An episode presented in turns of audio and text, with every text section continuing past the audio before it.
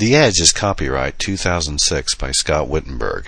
To learn more about this and other novels by the author, please visit scottwittenburg.com. And be sure to check out The Mayday Murders, another free podcast currently available by Scott Wittenburg.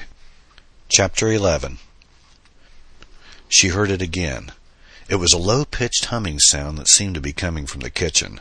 At first, Ellen thought she was imagining it in her intoxicated state. But as the noise persisted, she soon realized that it was quite real. Afraid to get up, she just lay there trying to imagine what could be making such a strange sound. Had she left the kitchen light on?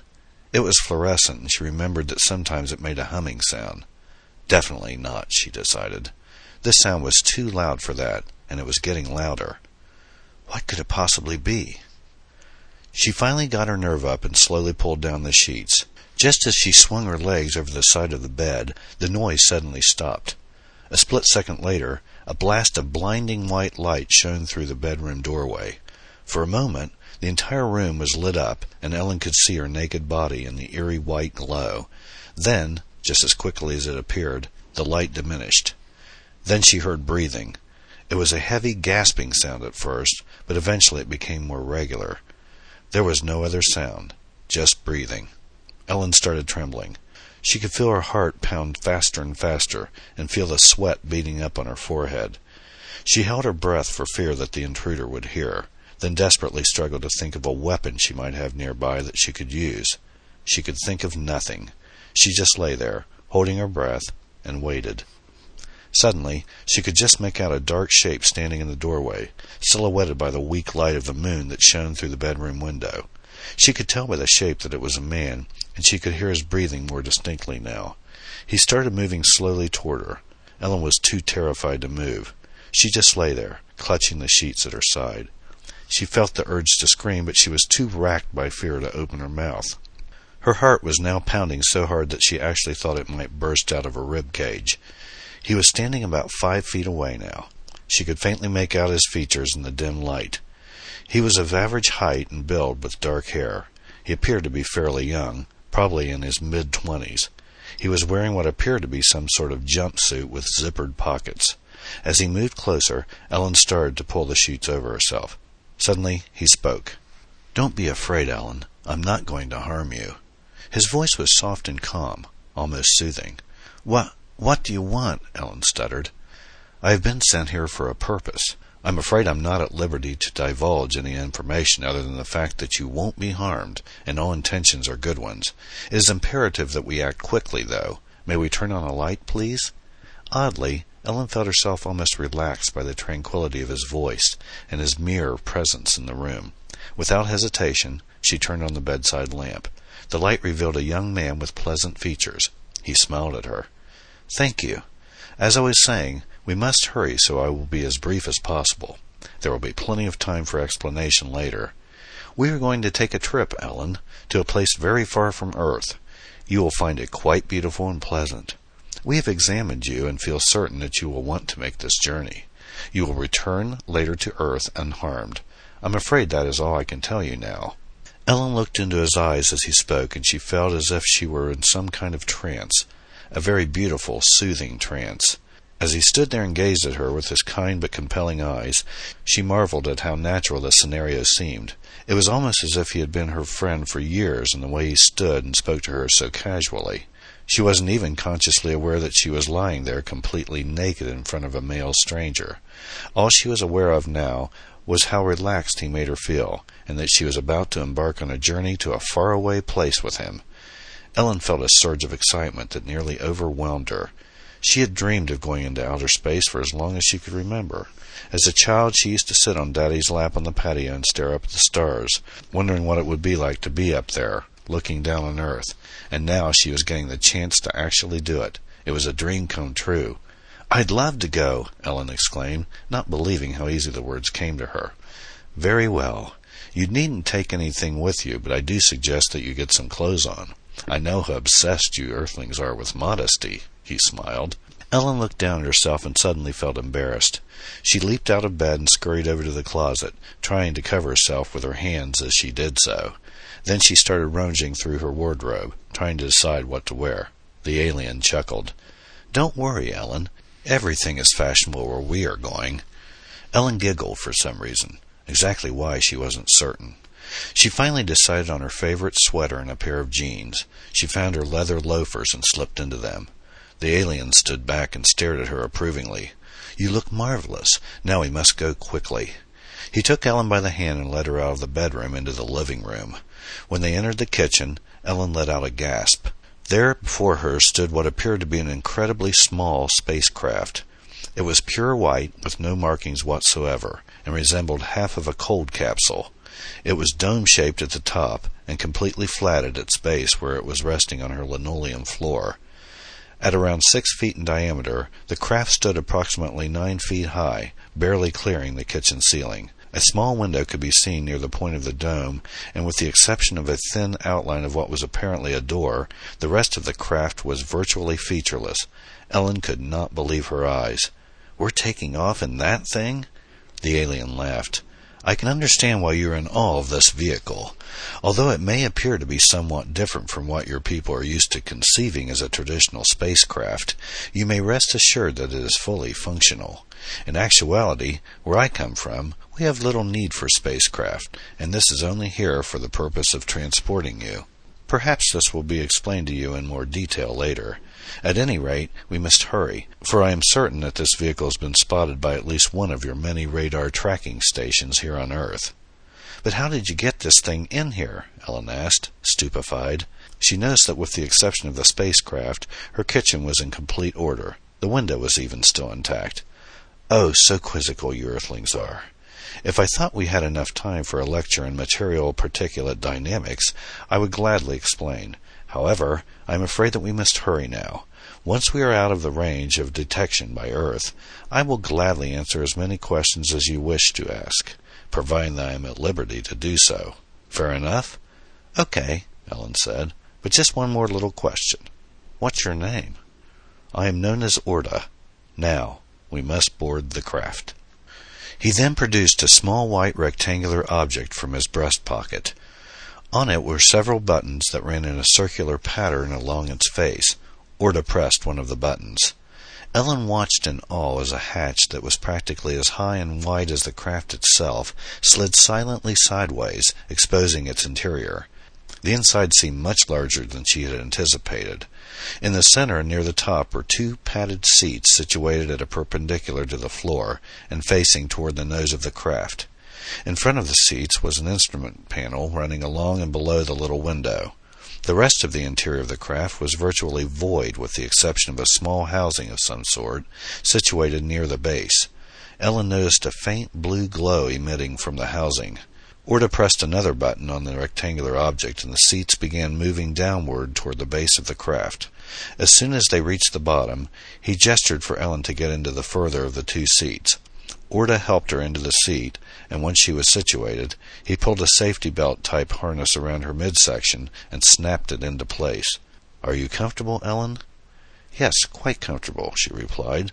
Ellen was astounded at how soft the seats were as she settled back and rested her head against the high headrest. She felt a little odd, though, sitting there and feeling her entire weight pressed against the back of the seat. Orda took his place in the other seat and snapped the safety harness into place. Then he pressed another button on the control device, and the hatch slid silently shut. Just as the hatch closed, the eerie glow intensified, giving the interior a surreal atmosphere.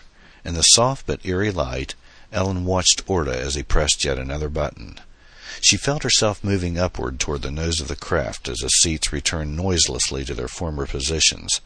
When they stopped moving, she could see the ceiling of her kitchen directly in front of her through the little window. Ellen suddenly felt very strange and more than a little anxious. Orda opened up a small compartment located at the side of the instrument panel and took out a small capsule that was sealed in a green translucent wrapper. You must ingest this capsule, Ellen. It was designed to prevent motion sickness and to relax you. It is very quick acting and quite effective. We will be traveling at a speed considerably greater than that of light for a very brief moment. This speed is entirely too great for your body to endure without some means of preventive measure. I am, of course, immune to the effects of that rate of speed, and can withstand speeds even greater. To your extreme right is a small compartment that contains an assortment of your earthly conveniences, including a decanter of drinking water. Just lightly touch that small disc there and the compartment will open. Ellen looked around and spotted the disc located on the side panel next to her seat. She touched it, and a hatch slid open, revealing a small compartment containing several items wrapped in the same translucent green as the capsule. She spotted the decanter of water and took it out of the compartment. She then unwrapped the capsule, popped it into her mouth, and washed it down with the water. After she placed the decanter back into the compartment, the little hatch door slid shut, as if it had a mind of its own. In disbelief at this little miracle, Ellen felt an urge to ask Orta about it, but remembered her deal with him. The pill will take effect almost immediately, he said. Now, just lean back and relax, Ellen. We'll be taking off very shortly. Orta began pressing various buttons and adjusting several knobs on the instrument panel. Ellen noted that the markings for the instruments were printed in English characters, but she had never heard nor seen most of the words before. They reminded her of a foreign language. Latin, perhaps. She was, however, able to make out two of the words. Above a large red button near the center of the instrument panel were the words Engage Flight Mode. Just as she spotted this button, as if on cue, Orta pressed it. Away we go, he exclaimed. Suddenly, everything went black. Ellen felt as if she had been knocked out, but only for a split second. The next thing she knew, she was looking straight out the little window at millions of twinkling stars where her kitchen ceiling had just been. Good Lord! she shouted in amazement. It is rather breathtaking, isn't it? Orta said. Where are we, anyway? she asked excitedly. We are now approximately 20,000 miles from the planet Earth. I told you that we would be traveling at a considerably high rate of speed, Orta said, deadpan. My God, I can't believe this. You mean to tell me that in hardly the blink of an eye we have gone from my kitchen in New York City to here? I just can't believe it. My, you are a skeptical one, aren't you? If I show you Earth, will you believe me? Oh, I promise I will. Orta threw a switch on the instrument panel, and suddenly the entire panel revolved upward and inward at the top. As it disappeared noiselessly, another panel with a steering device and a different set of instruments came into view and locked itself into place. Orta put his hands on the steering device and pressed another button. This vehicle is maneuverable as well, he said as he pulled back on the steering device. Suddenly, Ellen felt the craft accelerating upward in an arc, and in a few seconds realized that they were upside down. She could hear Orta chuckling as he pulled the joystick hard to the right, and the spacecraft eventually leveled off. Sorry about that, he said with a grin, but you wanted to see Earth. Well, Ellen, there she is. Ellen let out a gasp of awe. There was planet Earth, just like the photographs she had seen taken from the various space flights and satellites. But this was much more beautiful than any photograph could ever be. This was real, and she was seeing it with her very own eyes. She found herself totally speechless as she stared out at the huge sphere. It was truly the most beautiful sight she had ever seen in her entire life. As she continued gazing out the window in wonder, Ellen could see the white cloud masses hanging over the cobalt blue that comprised the oceans and other bodies of water. She could see some of the land masses and tried to identify them. She spotted the peninsula of Florida jutting out from beneath a huge cloud mass, and her eyes followed the east coast until she thought she could make out Long Island. Just think, she thought to herself, I was just down there a few minutes ago and now I'm here. God, this is incredible, she cried. Yes, it certainly is, said Orta. Actually, Earth doesn't look much different than from where I'm taking you. I hope you won't be disappointed by the similarity in appearance. Oh, never. Do you realize how lucky I am? I'm seeing something that millions of people spend their lives just dreaming about. It's truly a dream come true, Orta. Upon saying his name for the first time, Ellen all of a sudden felt a little light-headed as she took into account how much had happened to her in such an incredibly short span of time. Barely fifteen minutes ago, she had been lying in her bed fearing for her life. Now, she was cruising through outer space with an alien from another planet thousands of miles away from Earth. It was just too much to conceive. I'm afraid that I'm going to have to turn around now. We have a long way to go, and time is of the essence, Orta declared. As he began steering the spacecraft away from Earth, Ellen took one last long look. If only she had her camera. Oh well, she thought to herself, she didn't need her damn camera. This picture would remain imprinted in her mind forever, and that was all that mattered. As Earth disappeared from view, Ellen wondered why she was being taken to Orta's planet in the first place. All of a sudden, she thought of a lot of questions she wanted answered. Orda, why are you taking me there? To your planet, that is. Ellen, I'm afraid that I can't answer that. I know I told you that I would answer any questions you may have, but there are certain ones that I'm simply not at liberty to answer. I believe I did make that quite clear from the beginning. Ellen tried to recall exactly what all Orta had said earlier. He had told her that he was there for a purpose, apparently to take her with him, she assumed. Then he had stated that he could tell her no more, other than that all intentions were good and that she wouldn't be harmed. What could be the reason for all of this possibly be, she wondered. Some kind of experiment? Were they going to subject her to some sort of medical examination to determine what makes the human body tick? But they are human, aren't they? They sure seem to be, or at least Orta seemed to be. An absurd thought suddenly occurred to her. Maybe Orta was really some kind of ugly, slimy creature that could transform itself into a humanoid body, just like those monster movies she had seen on television. Ellen suddenly laughed to herself at the thought. Orta just seemed too human for that. Other than his rather stilted manner of speech, he could pass as any guy on earth, and a nice guy at that. And that sense of humor of his. It was a little corny, but certainly not damaging in any way, or tasteless, like she had heard from some of the weirdos she had known on Earth. Nope, Orta was just a regular guy who happened to be from another planet. She suddenly realized something. His voice! He had literally seduced her into going with him with his voice. That calm, soothing, almost mesmerizing voice of his. That was the big difference between Orta and any humans she had ever known. And there was something else that set him apart from typical humans on Earth. He seemed to be in complete control of himself, as if nothing in the universe could possibly bother him, and he was in complete control of her as well. He seemed to be able to predict nearly everything she did and could practically read her mind. Wait a minute, she thought suddenly. Orta had just told her that she had been examined, and that they were sure she wanted to take this journey. Who had examined her? And how in the hell could they be so certain that she wanted to do this? Suddenly, she felt totally confused. She wanted to know what was really going on here, and she wanted to know now.